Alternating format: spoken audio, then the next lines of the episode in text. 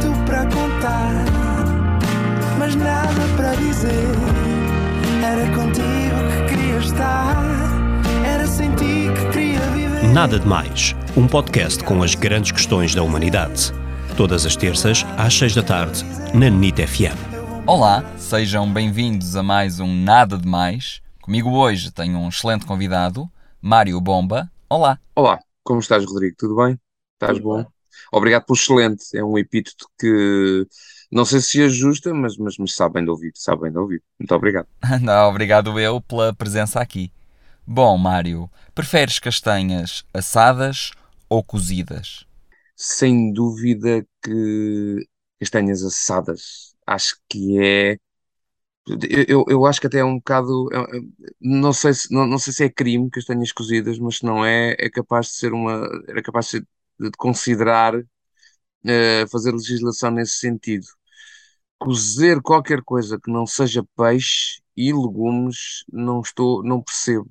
Eh, se calhar é a limitação minha, eu percebo, mas eh, não entendo. Ah, a castanha deve ser assada.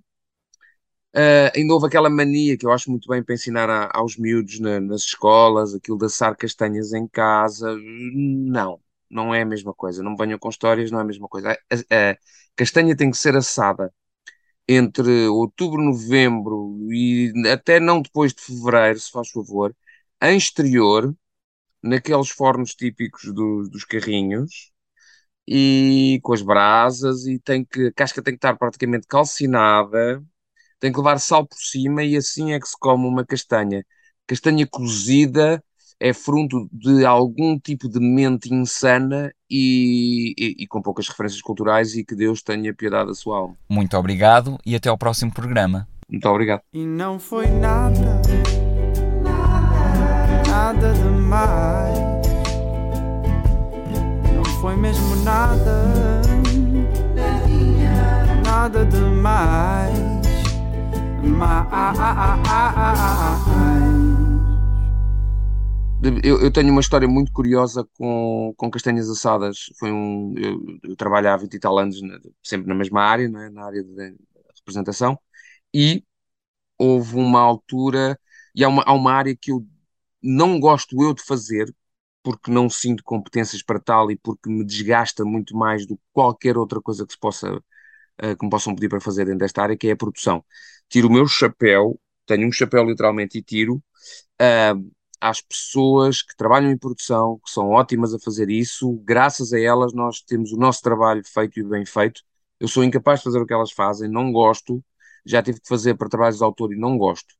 E há uma pessoa que, que, que, epá, que para mim é o corolário disto, foi uma pessoa que se encarregou de ser produtor executivo de um filme que foi rodado, uma coprodução, acho que luso-francesa, em Portugal.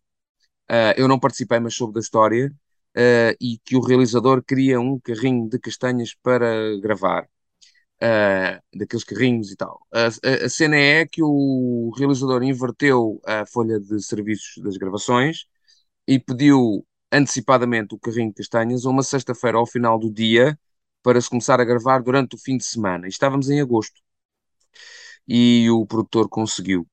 Uh, portanto, duas ressalvas aqui: castanhas assadas em agosto, só mesmo para fazer filmes, uh, não são para consumo do público em geral. E é para tirar o meu chapéu a este produtor fabuloso que conseguiu sacar este coelho da cartola, neste caso, este carrinho de castanhas do chapéu. Muitos parabéns. Nada de mais. Para ouvir em podcast em nitfm.pt.